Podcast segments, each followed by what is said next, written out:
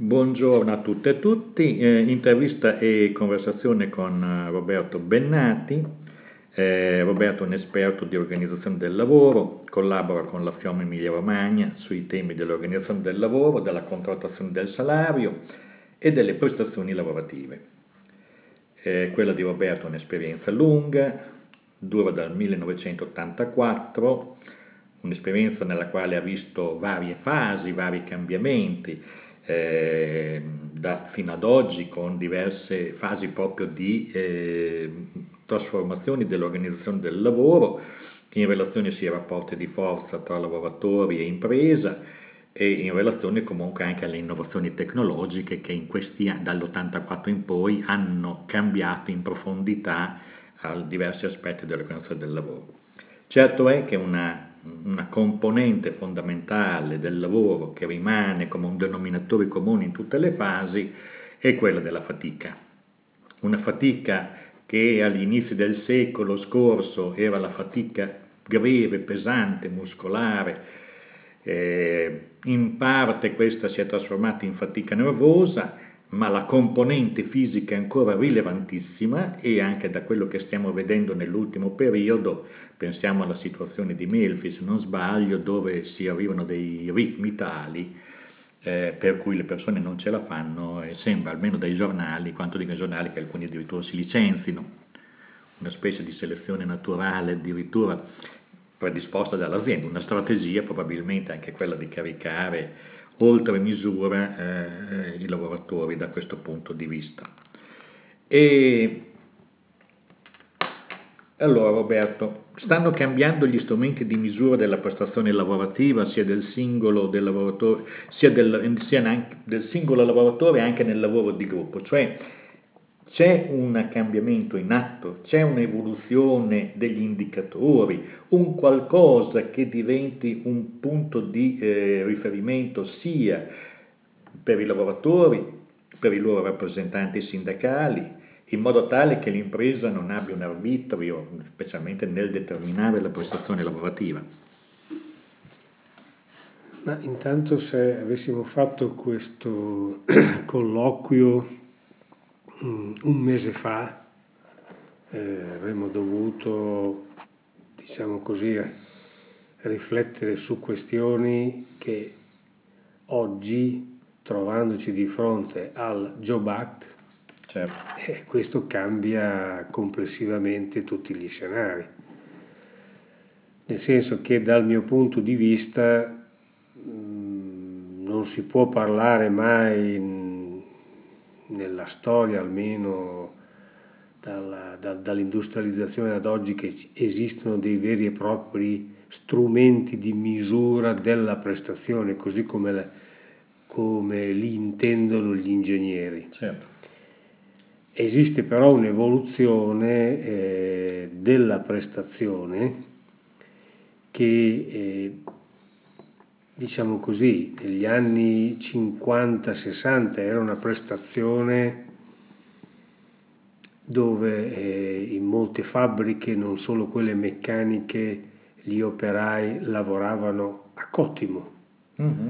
Era un cottimo, diciamo così, sia individuale che collettivo, un cottimo dove il livello della prestazione era, fra virgolette, lasciato libero a quei lavoratori, però c'era questo andamento di un salario variabile legato alla, sostanzialmente alla quantità dei pezzi realizzati, poi quantità di pezzi o tempo misurato, ma non cambia, cambia l'angolazione. Degli aspetti materiali. Degli dello... aspetti materiali. Tangibili, ecco. Tangibili. Ecco, mm, diciamo che ehm, non si è mai osservato o osservata l'attività dei lavoratori da un punto di vista del carico mentale. Mm-hmm. Il carico mentale è venuto in auge non da tantissimi anni, mm-hmm. sì. è venuto in auge rispetto a prestazioni lavorative ad, alto, ad alta intensità di controllo, eh, tipo i controllori di volo o tipo i piloti di aerei, soprattutto certo. i piloti di, degli aerei militari.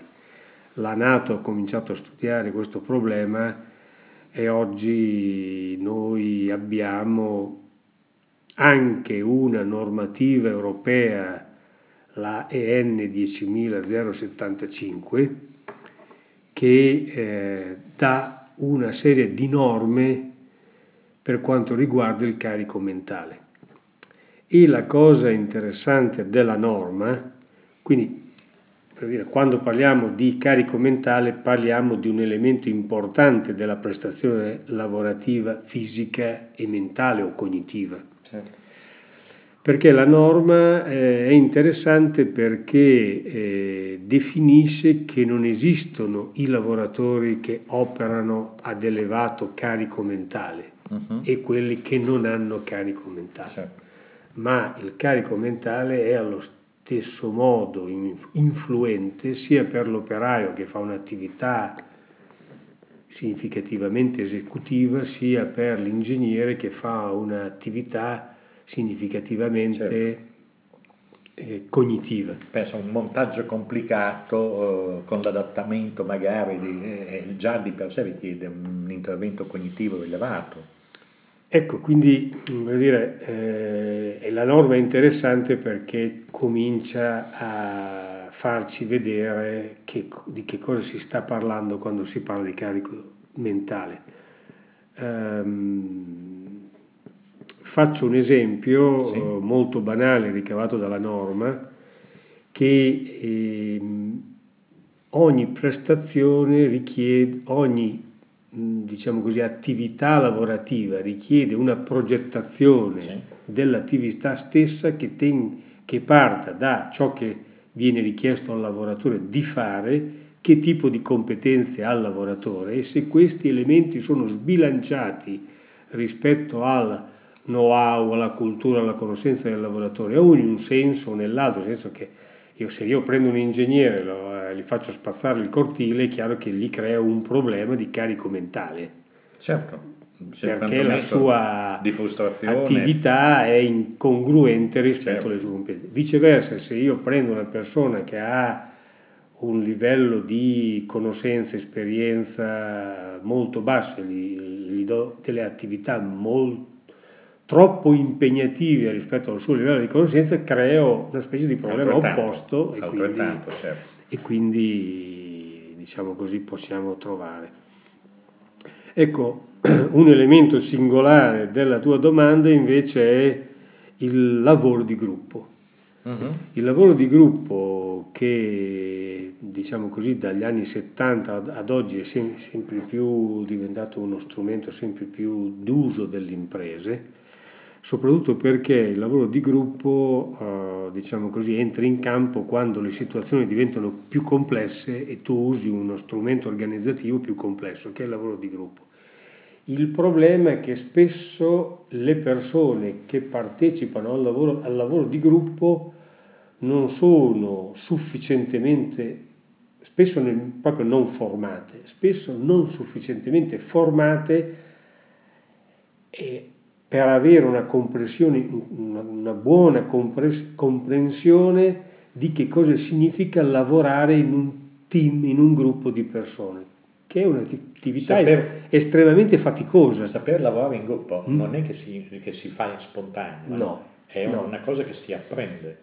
Quindi le aziende spesso costruiscono gruppi, li costruiscono un po' all'arma bianca, si potrebbe dire, e eh, le persone non avendo competenza di che cosa significa quel lavoro in specifico, poi si rischia di ottenere dei risultati che sono poco efficienti, poco scadenti. efficaci, scadenti. Mm. E diciamo così... Eh, Con delle dinamiche anche negative. Ma tutto questo per esempio perché? Perché le aziende probabilmente si rendono conto che se le persone prendono coscienza che lavorare in gruppo è un lavoro, non è un momento per andare a sonnecchiare, è un lavoro certo, ed è un lavoro molto ricco, molto importante, e beh a questo punto prima o poi viene fuori che le persone dicono ma quando siamo in quel lavoro vorremmo essere remunerati, riconosciuti per la qualità e la quantità certo. di, queste, di, questo tipo di lavoro. Ecco Anche questo... perché il gruppo pro, pro, produce un plus di valore che è moltiplicato rispetto alla sommatoria di quello che avrebbero prodotto i singoli, ciascuno preso di per sé. Assolutamente, perché eh, diciamo così, eh, dato che le imprese, tutte, pubbliche, private, si potrebbe dire, si potrebbe dire di un, avendo tempo, di un ospedale, anche perché le imprese, nel momento in cui le persone lavorano, producono un plus.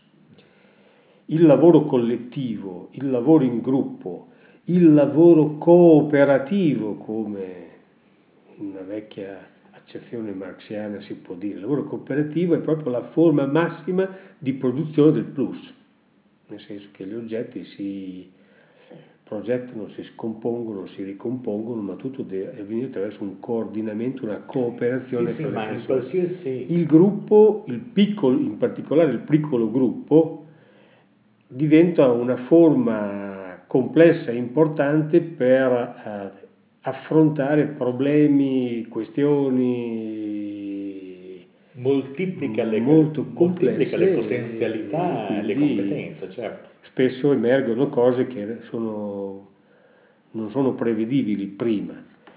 Ecco, tutto questo vuol dire che in, in, in, oggi nell'evoluzione, almeno dal dopoguerra ad oggi, tu hai, sei passato da un diciamo così, un taylorismo un pochino becero, uh-huh. un pochino, non so, se, non so nemmeno se è vera quella frase che viene attribuita a Ford quando dice tu operaio sei pagato per eseguire, non sei pagato per, per pensare. pensare. Non so, se, non so nemmeno se sia vera, se lui l'abbia detto da qualche parte, però c'era questo tipo di eh, approccio. Certo. Oggi dal, soprattutto a partire dal 1974 con la prima crisi petrolifera e col fatto che ci siamo accorti che la Toyota stava facendo cose inimmaginabili, è emerso che il livello di sfruttamento, detto in termini molto classici, il livello di sfruttamento è uno sfruttamento delle braccia e della mente, così come Ono e Toyota si sono accorti che diciamo così, il lavoratore motivato è in grado di produrre una prestazione 10 volte di più di un lavoratore demotivato, ma questo richiede tutto un, un comportamento, una modalità di utilizzo dei lavoratori, un sistema di riconoscimento. Una manutenzione eh, delle relazioni. Che soprattutto in questo paese, Italia, siamo ancora molto indietro. Molto indietro. Cioè, come dire, su questo terreno avremo bisogno di padroni un pochino più evoluti e non di padroni delle ferriere, antico modello, quindi padroni che avessero piena coscienza fino in fondo di come si utilizza quel tipo di... come si utilizzano Beh, i lavoratori, la manodopera. Diciamo che in Italia c'è stato questo scontro che è cominciato negli anni 50 tra Adriano Olivetti e Agnelli e, o, Valletta, che erano proprio due mondi, due visioni completamente diverse di rappresentare il lavoro. Assolutamente, assolutamente diverse. E, e oggi siamo ancora qui, nel senso che spesso spesso noi come sindacato dovremmo chiedere l'introduzione dei sistemi Toyota, noi dovremmo Paradossale, ma... chiedere l'introduzione dei sistemi Toyota per metterci in condizione di dire noi siamo quelli che generano, che valorizzano il capitale investito certo. e che, che, fanno in modo che ogni 100 euro investiti diventino 101, 102, 103, 104.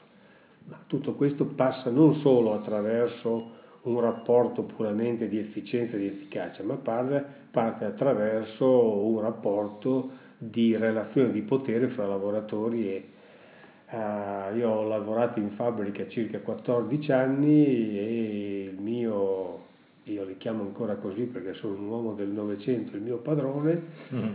eh, quando essendo l'ho sempre considerato una persona intelligente e quando discutevamo diceva vede Bennati se lei domattina viene qui e mi propone un grande, un grande approccio organizzativo che mi fa fare uh, tantissimi soldi, ma mi fa perdere uno 0, di potere, io non lo applico. che era proprio... Beh, che è un grande franchezza. Nonostante che fosse un imprenditore che insomma era... Illuminato. Era illuminato per tutta una serie certo. di ragioni. Bene. E allora, scientificità o arbitrio nella definizione dei nuovi standard ISO o ISO in materia di metrica e organizzazione del lavoro. Cosa sta succedendo? Perché non è che tutto sia fermo, ci sono delle cose che si stanno muovendo e adesso al di là del Job Act che vorrebbe farci tornare alle feriere, ma eh, invece a livello più complessivo, quali sono gli adattamenti a questa fase della globalizzazione? Come vengono globalizzati, diciamo così, gli standard di misura delle prestazioni lavorative? Se così si può dire, perché ma siamo su questo terreno, la, mm, la risposta richiederebbe un, un, grande livello di differenziazione. Mm. Cioè noi abbiamo fabbriche pulite, linde, sì. eh, altamente organizzate dal punto di vista delle attività, dei materiali eh, e, e dall'altro, e dall'altro lato a, a, abbiamo una rete di imprese, perché oggi le imprese lavorano in sistemi di rete, ci sono imprese capofila intorno a queste tanti gironi come i gironi dell'inferno dantesco dove chi sta ai confini, eh certo, ai, margini. ai margini del sistema può trovarsi in condizioni assolutamente estreme, estreme. Negative, negative. Quindi tu hai l'azienda, e ne abbiamo anche in Emilia Romagna, di aziende molto importanti con condizioni di lavoro eh, e di relazioni, diciamo così, non del tutto con un livello di arbitrio, insomma, l'arbitrio è un po' una parola forte, ma con un livello di relazioni abbastanza, fra virgolette, democratico, perché, sai, ancora in questo paese fa la differenza essere dentro o fuori dal livello, dalla, dall'impresa, perché dentro c'è un certo modello di democrazia e fuori c'è un altro. Certo. Poi dopo si potrebbe anche cioè, discutere. Tutti quelli che fanno i lavori subcontract, cioè di sotto che fanno ecco, quindi tu puoi, tu, tu puoi trovare che nello stesso sistema produttivo, che è un sistema complesso, che, che è fatto da una rete e quindi eh, nodi, legami, un modello di divisione del lavoro che è, divi- è distribuito dentro la rete, puoi trovare nel punto centrale, nell'occhio, uh-huh. diciamo così, del, sì, nell'occhio sì. del sistema grandi condizioni di lavoro. Sì. diciamo così, sufficientemente bene. i lavoratori stanno bene, gli operai, gli impiegati, insomma, entro certi limiti c'è una, un, bu- una buona, un buon sistema di relazioni di democrazia.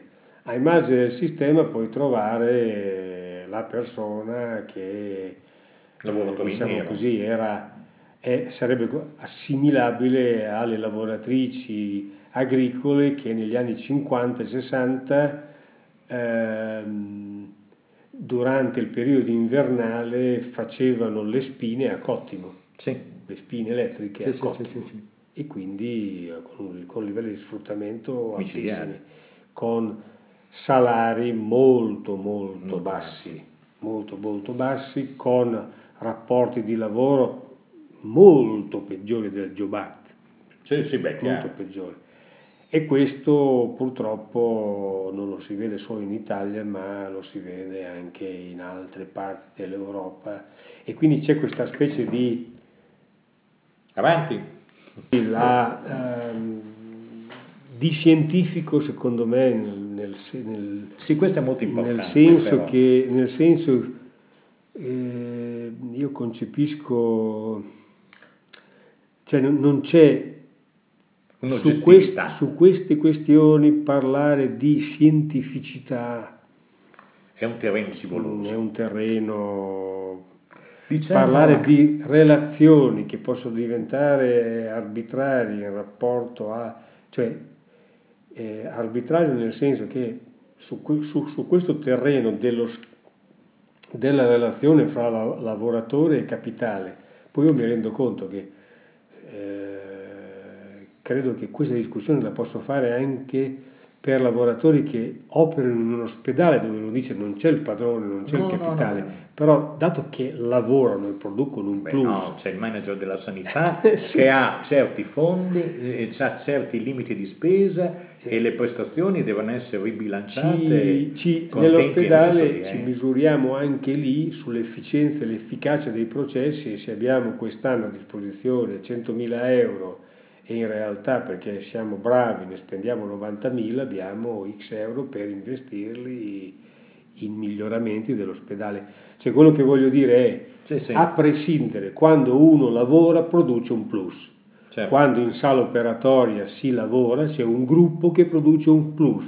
Poi purtroppo delle volte la differenza è che se io sono su una macchina utensile, un pezzo mi viene vale, lo butto via e ne faccio un altro se sono in, in sala operatoria il pezzo viene male. il pezzo non viene bene è un problema perché il sì. soggetto è un soggetto che non è recuperabile. vivo, vivo o era vivo o insomma non comunque... finisse bene. Ecco questo però la dice lunga rispetto alla complessità del prodotto si del potrebbe dire si... che per una buona approssimazione che eh, sostanzialmente la scientificità, fra virgolette, è una convenzione che avviene fra pari, in un certo senso. Sono il sistema delle imprese di un certo comparto che definiscono i tempi di prestazione eh, adesso, compatibili col mercato. Se, diciamo, se facciamo due grandi esempi storici, eh, Galileo ha costruito tutta un'elaborazione sull'accelerazione che allora era scienza. Certo. Poi Newton è salito sulle spalle di Galileo e ha costruito un ulteriore livello e la, la, scienza via via si è allargata perché spiega più... Per approssimazioni successive. Però eh, poi arriva Einstein e sale sulle, sulle spalle di... E rompe tutti gli schemi. E rompe tutti gli schemi. Eh certo. Ecco, scienza sempre, ha sempre a che fare con una storia, con una parentesi storiche che può essere più o meno lunga, può essere che quello che oggi riteniamo scienza fra 500 anni sono tutti errori. Certo. Per, perché si è diciamo che è più che scienza parlerei di empiria, cioè esperienza e pratica che dà certi risultati altre, altre, altre, modalità di esperienza non li danno. Cioè... Ecco, però la scienza, per esempio, ha un, ha un elemento che nella dialettica scientifica, diciamo così, c'è un elemento di collaborazione, di discussione, di accordo, disaccordo, eh, dove tutti i ricercatori, gli scienziati, che, che anche più famosi li conosciamo, la scienza è di per sé stesso un elemento dialettico, in evoluzione. Certo e quindi dentro il luogo di lavoro, certo. se anche qui non teniamo conto della, delle differenze della dialettica e soprattutto di un dato eh, che spesso le imprese fanno fatica a riconoscere, che è un dato che Toyota dice, secondo me, con grande raffinatezza, e cioè l'esperienza che le persone fanno operando nel tempo all'interno di, un di una determinata attività, di determinato compito, maturano conoscenza, maturano sapere, maturano queste cose. Si strutturano in forme... Ecco, questa cosa non è che è la verità in quanto tale, no, no. ma di, può diventare un elemento dialettico perché eh, attraverso la, la, relazione gerarchica o, o, funzionale orizzontale o in altri, altri, in altri certo. sistemi di relazione diventa un elemento che fa spostare diventa quella cultura aziendale diventa quel sapere quel know aziendale che consente poi di avere ecco una cosa che oggi per esempio si fa ancora molta fatica perché in realtà su queste questioni standard vere e proprie non ci sono, Mhm. perché la metrica che viene usata eh, in Germania per misurare, per definire i carichi di lavoro eh, nell'automobile o in altri prodotti è uguale in Germania, in Italia, in Giappone. eh. Però quello che... ehm, niente, mi sono perso, volevo dire una No, cosa, no, eh, adesso, adesso mi è sfuggita intanto che... Beh, diciamo Facevo così, una parentesi. recupero. I modelli standardizzati, dati anche da ISO, cioè di dire più o meno, oppure il sistema nel settore dell'automobile, cioè più o meno tempi e metodi sono uguali, però sono diverse le culture, sono diversi i paesi, sono diverse le modalità con le quali si svolgono i lavori. Cioè, quindi su questo probabilmente ci sono gli adattamenti di questi standard, cioè non può essere che uno standard viene preso e si applica indifferentemente dalle Filippine all'Argentina. No, eh, eh, ti dico due cose. Uno, qualsiasi standard, per esempio a partire dagli standard ISO 9000, Mhm. ma potrebbero essere gli standard che dicevo prima sul carico di lavoro mentale o gli standard di ergonomia, eh, di ergonomia tipo N1500, bla bla bla bla.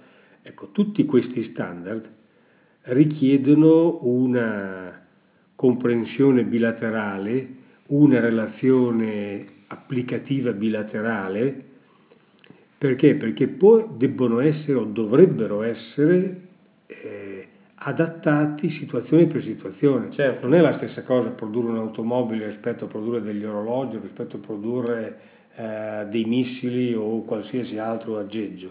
L'adattamento E- al e contesto. quindi, sì, di adattamento a- agito da eh, soggetti che conoscono il, il prodotto, il processo su cui poi questi standard devono essere definiti. Con un dato assolutamente, qui lo voglio dire perché è, un- è una roba veramente che non sta né in cielo né in terra, dal mio punto di vista, e cioè che noi oggi in Europa produciamo standard, Mhm. produciamo standard e questi standard dovrebbero essere eh, oggetti eh, messi a disposizione delle imprese e dei lavoratori proprio così come si mette a disposizione eh, il vocabolario della lingua italiana. O le norme. Le norme, quando dico Se standard, non dico stampate no, almeno via web. mh, in qualsiasi forma, ma messe, cioè deve- dovrebbero essere le norme, dovrebbero essere una specie di eh, costituzione, di codice civile, di legge, di un, un- un qualche cosa che deve essere messo a disposizione di tutti quelli che sono interessati a quello, non come oggi che eh, se qualsiasi persona o l'impresa vuole la norma deve acquistarla. Cioè la privatizzazione della conoscenza. Beh, È una privatizzazione che...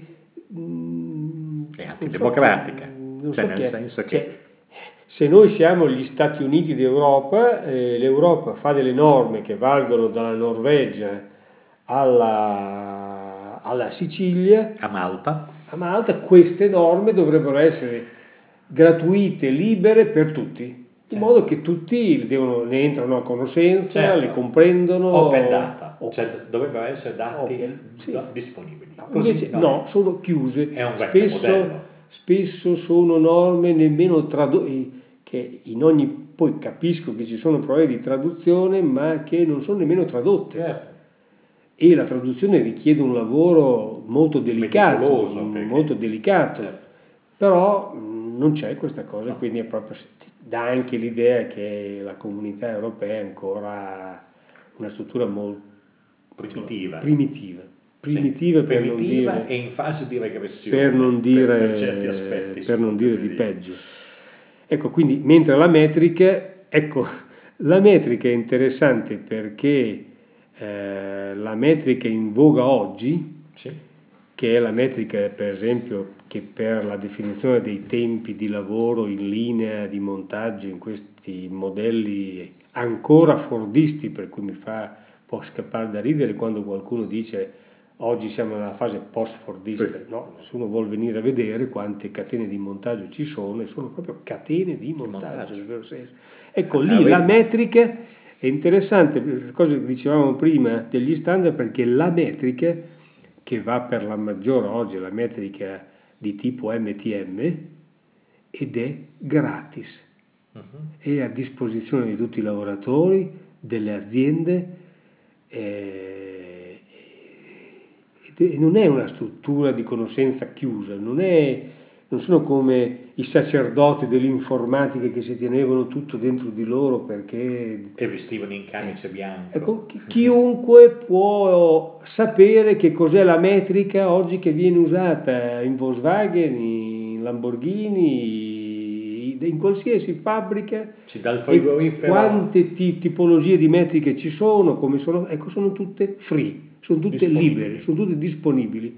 E le associazioni, in particolare l'associazione MTM International, mette a disposizione questa cosa è proprio uno stile diverso. libero, è, è, è ad hoc che poi dopo tutta questa struttura comunque possa ricevere di finanziamenti dalle imprese è un'altra cosa. Uh-huh. però questa è a disposizione di ma tutti. ma quasi tutti ricevono finanziamenti direttamente o indirettamente.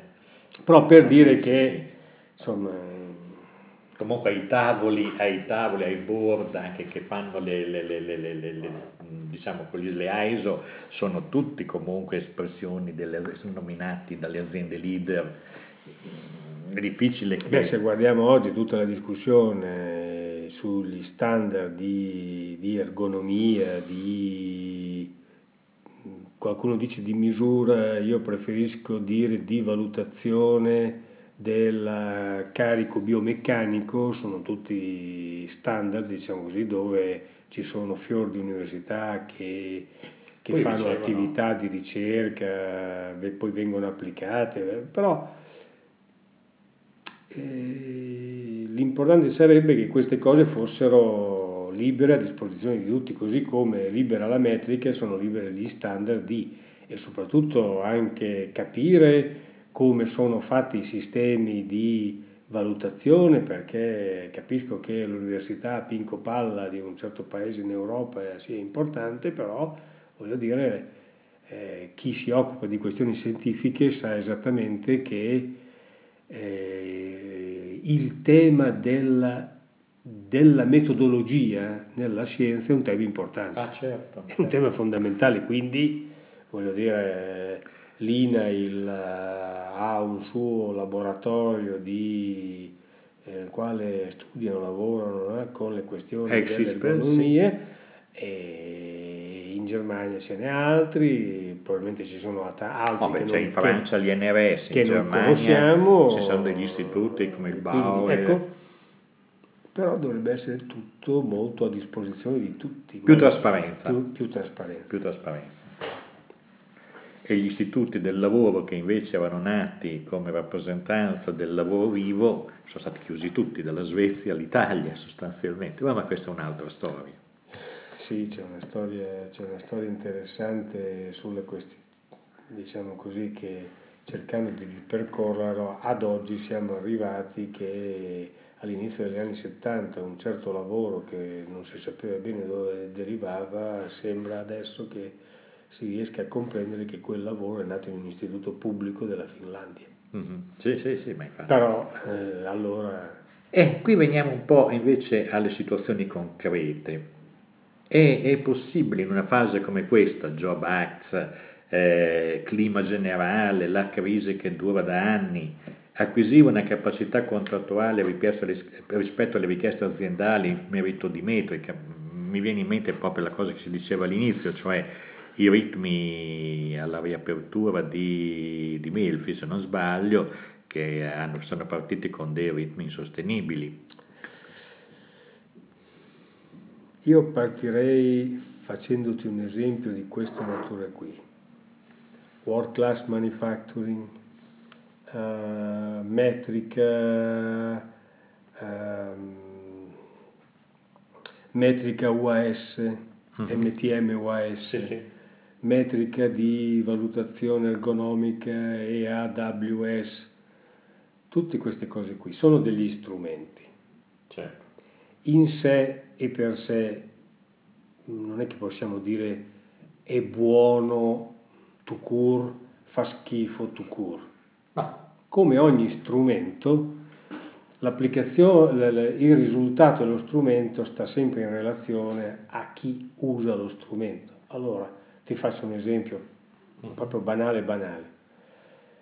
Eh, se prendiamo lo strumento coltello, prendiamo il coltello, estraiamo dal frigorifero un salame, tagliamo delle fette di salame, ci facciamo un bel panino. È un uso legittimo del Lo coltello. strumento coltello è uno strumento ottimo per produrre un risultato ottimo, uno strumento, Un panino imbottito di salame. Eh.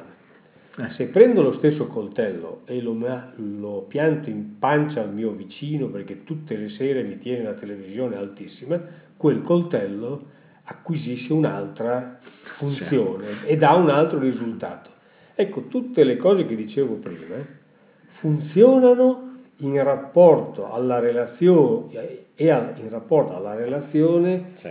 Che gli attori che usano questo tipo di strumento lo fanno rispetto ai propri interessi, ai propri punti di vista e quant'altro. Quindi non è che il come qualcuno mi ha detto ma il world class manufacturing, world class manufacturing se, se- se lo si usa tenendo presente che l'azienda deve ottenere un certo risultato, i lavoratori hanno bisogno di ottenere un certo altro risultato, C'è una Secondo gestione il mio punto di con vista, un feedback continuo. potremmo avere un uso con risultato reciproco e via di questo Sì, passo sì, sì, molte altre cose. Purtroppo noi oggi invece abbiamo aperto col Joe un'altra, Un altro mondo. un altro mondo. C'è un mondo in cui c'è chi può usare strumenti in modo, uso il termine che tu usavi prima, arbitrario, unilaterale, secon- solo per ottenere i propri risultati e non si eh, gestisce in modo complesso l'uso dello strumento partendo da altri che ne prendono com- comprensione.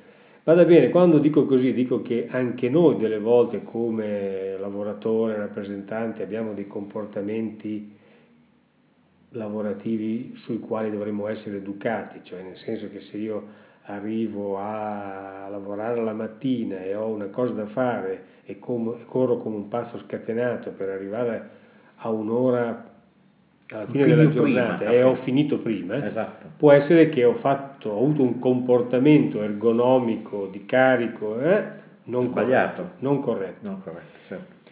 Ecco, e quindi ci possono essere errori da, da ambo le parti. Il problema è che, il, eh, essendo che il Jobac praticamente, credo, non so se dico una cosa troppo forte, ammazza, ammazza il diritto del lavoro, Sì, non c'è dubbio. ammazza il fatto che chi ha in mano l'impresa non ha lo stesso potere a chi- rispetto a chi vende il proprio lavoro. Indi- guarda, lo dico indipendentemente, uno potrebbe essere un operaio con la quinta elementare, quell'altro potrebbe essere un ingegnere e oggi vedo degli ingegneri, Messi male. chiudo la parentesi. Per cui non è che l'ingegnere ha più, più potere dell'operaio che ha fatto la quinta elementare. Il problema è che essendo la, la relazione sbilanciata, è chiaro che se tutto il potere è Da una parte. sta da una parte e dall'altra gli altri non possono fare niente, è chiaro che, C'è spazio per l'arbitrio. come dire, la prestazione può diventare una prestazione addirittura quella che a me preoccupa, una prestazione di tipo usa e getta. Sì, sì, sì, Cioè io sì. prendo un lavoratore, lo uso e lo getto. Lo ricambio quando faccio rotto. Mm, poi con comportamenti diversi fra il centro e la periferia di quel sistema produttivo di Di rete che si diceva prima. Certo. Però il punto chiave è usa e getta. Sì. Quindi diciamo così, da un lato non Una c'è- macelleria sociale. cioè non c'è più la possibilità di avere una dialettica. E bada bene che in questo processo, dal mio punto di vista, non è vero che la stragrande maggioranza delle imprese diventano in questo modo più efficienti e più efficaci, addirittura potrebbero diventare più inefficienti e più inefficaci. Perché? Perché non sono più in grado di usare in profondità eh, la creatività, la, la, la, la, motivazione, tutta una serie di elementi importanti nell'estrarre il lavoro importante dai lavoratori.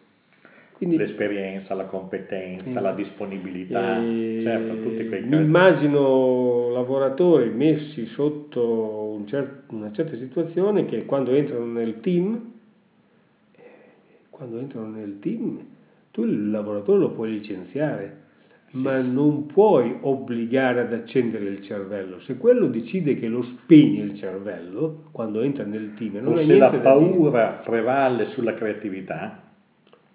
Uh, per dire, uh, a me capita, mi è capitato che delle volte in certe situazioni di, dire, di, di, di relazione con il team, a un certo punto ho avuto dei problemi di memoria, uh-huh. perché l'ansia in quel momento era talmente alta che mi ha fatto perdere un, un, pezzo un pezzettino di, di memoria. Poi quando l'ansia cala, tac, riemerge quella cosa, ma non è che questo succede, è perché c'è questo problema del, del controllo di determinati meccanismi. Ecco, se noi componiamo dei gruppi e dentro quei gruppi io ho l'ansia che domattina messo, posso essere messo a casa, che devo stare attento a quello che dico perché quello là potrebbe andare a dire...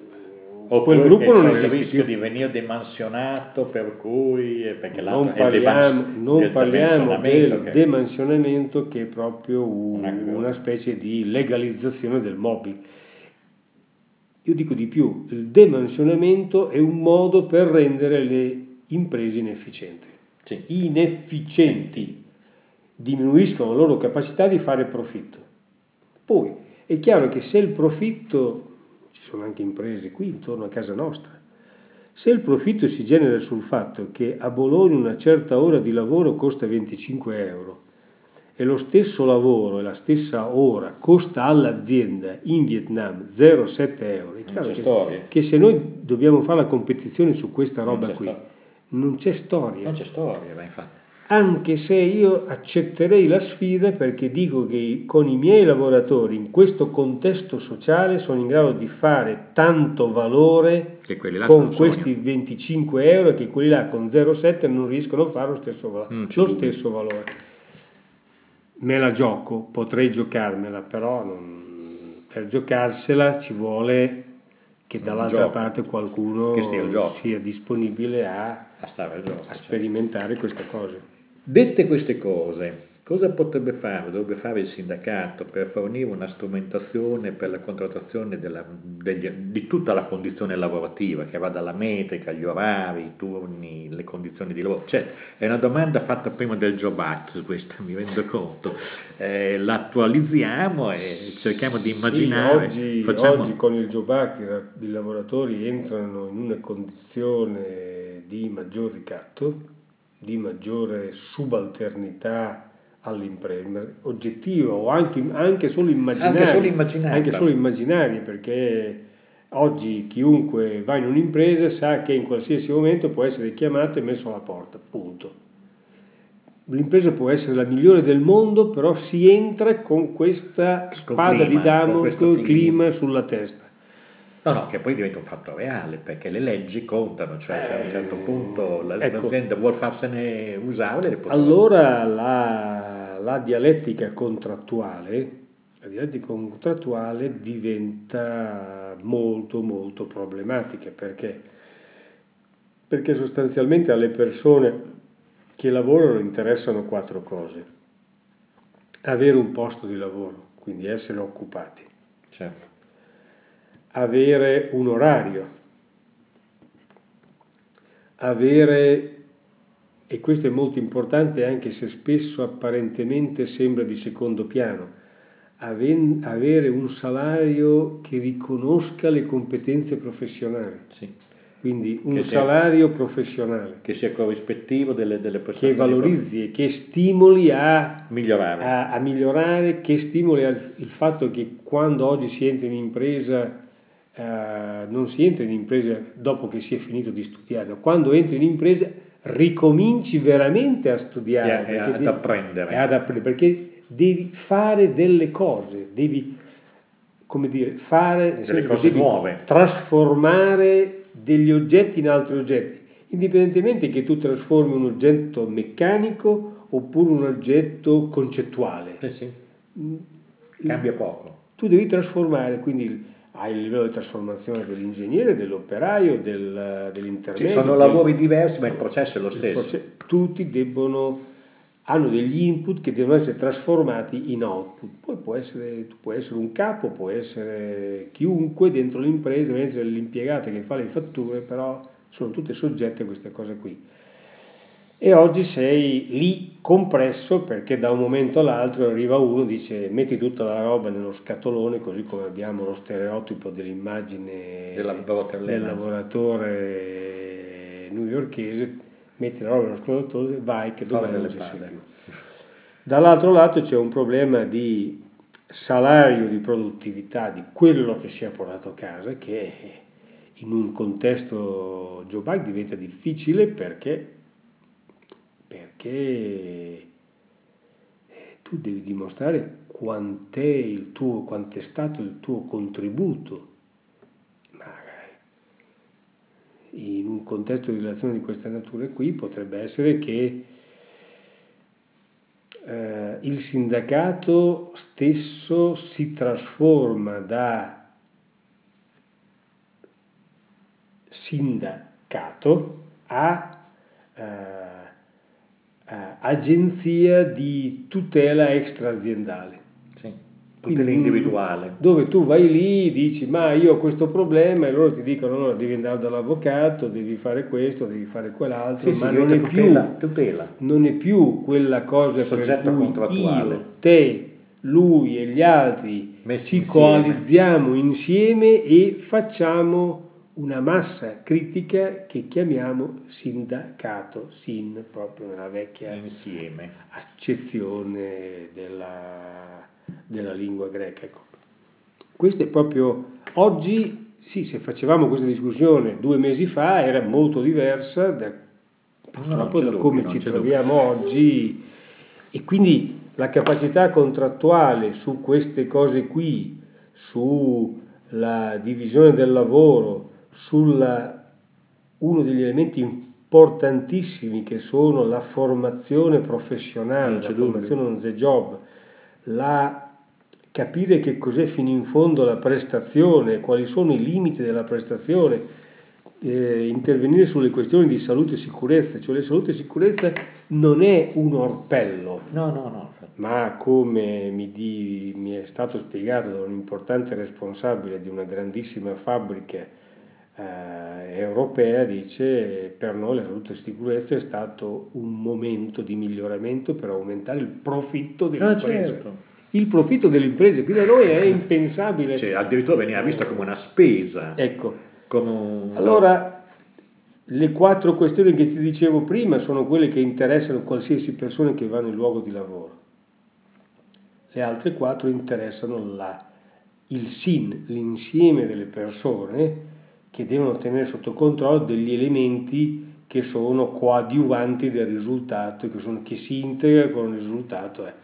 Ecco, però oggi, diciamo così, contrattare dentro questo contesto È più difficile. È, è più difficile, poi probabilmente oggi siamo un po' come il pugile che ha preso un gran cazzotto, Un capo, eh. siamo ancora un po' frastornati, quindi ci vorrà un po' di tempo prima che ci rimettiamo un po' in sesto e cominciamo a pensare come E, eh, allora- riprendere il SIN. Sì, perché allora era l'ultima domanda, grosso modo, era quale potrebbe essere un programma di lavoro fattibile e efficace? Tu mi hai già risposto sostanzialmente, quello di riprendersi dallo shock.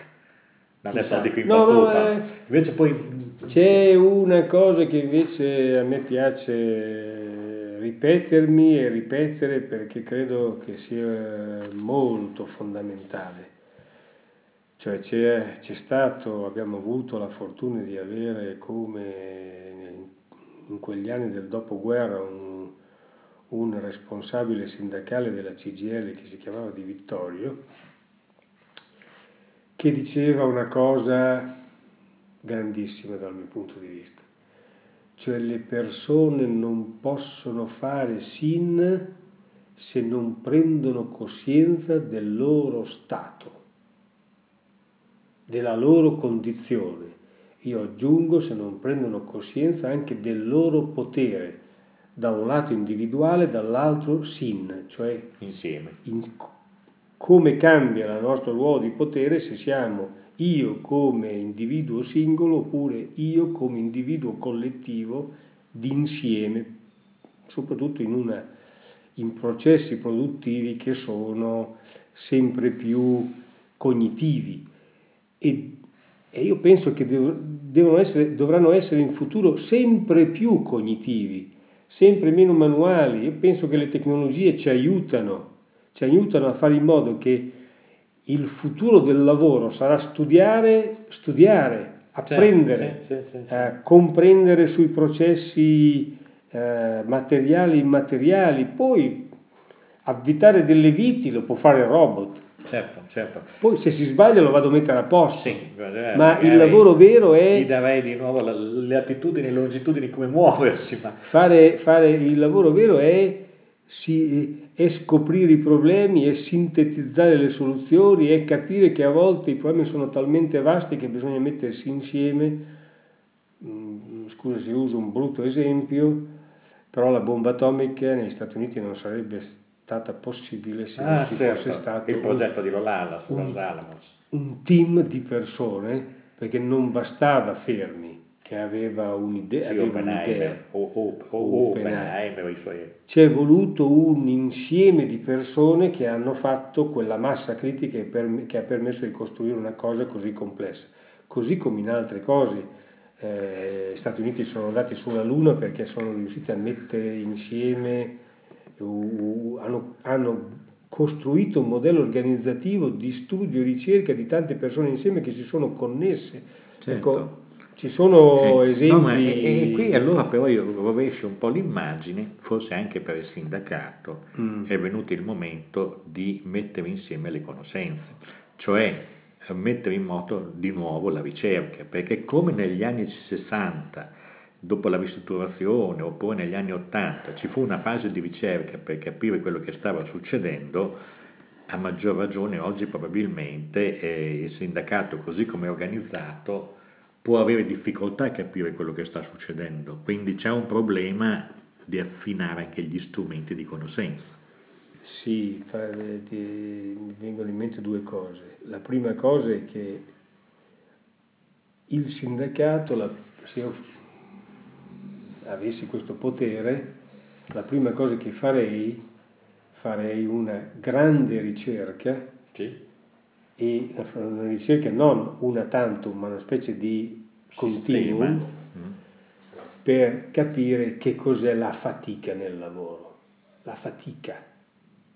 Che cos'è l'identità nel lavoro, cioè questi due elementi che rappresentano la, le due facce della stessa medaglia, cioè che sono proprio i nostri elementi costitutivi, i nostri soggetti sono costituiti da queste due cose qui, hanno a che fare con una fatica e hanno a che fare con una, una cosa che chiamiamo identità che la, delle volte è un certo benessere, ti senti soddisfatto perché hai fatto... È andata bene, è andata bene. Lavoro Ecco, queste due cose un sindacato dovrebbe, come dire, mani- maneggiarle, conoscerle di più di qualsiasi altra organizzazione.